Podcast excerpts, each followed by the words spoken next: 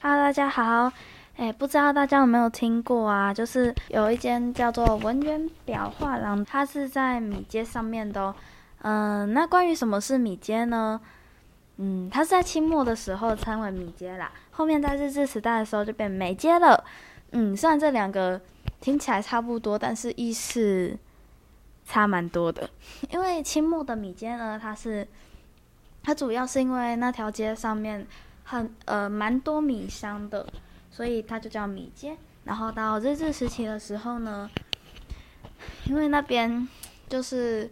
开始去发展艺术嘛，然后就出了很多艺术家啊、名人之类的，所以它就变成美街了。然后现在它又改名了，但是关于现在改名成什么，我是不知道啦。那总之呢，我们这次就去就是采访了那边的老板。OK，那从第一代开始，那第一代是他叫蒲天生，这个名字应该多多少少有点熟悉啦。嗯，然后呢？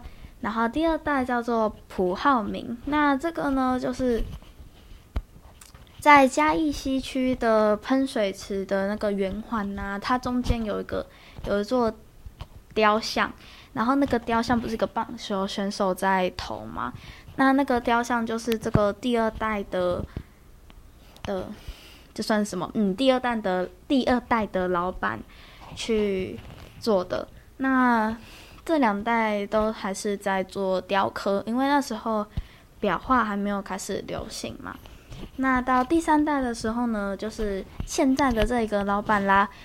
那这边就开始做裱画了。OK，那接下来来讲讲裱画步骤啊。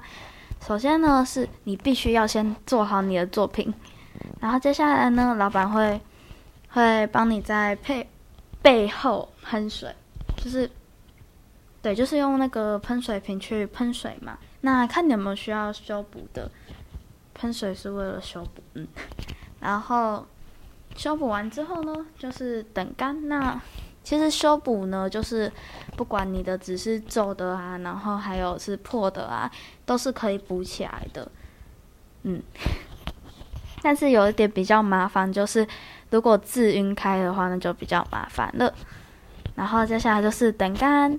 然后接下来会把背面贴上纸，就会把它贴在墙壁上，然后应该算是背面贴上布吗？墙上，然后可以把它标进它的框里面。OK，就这样。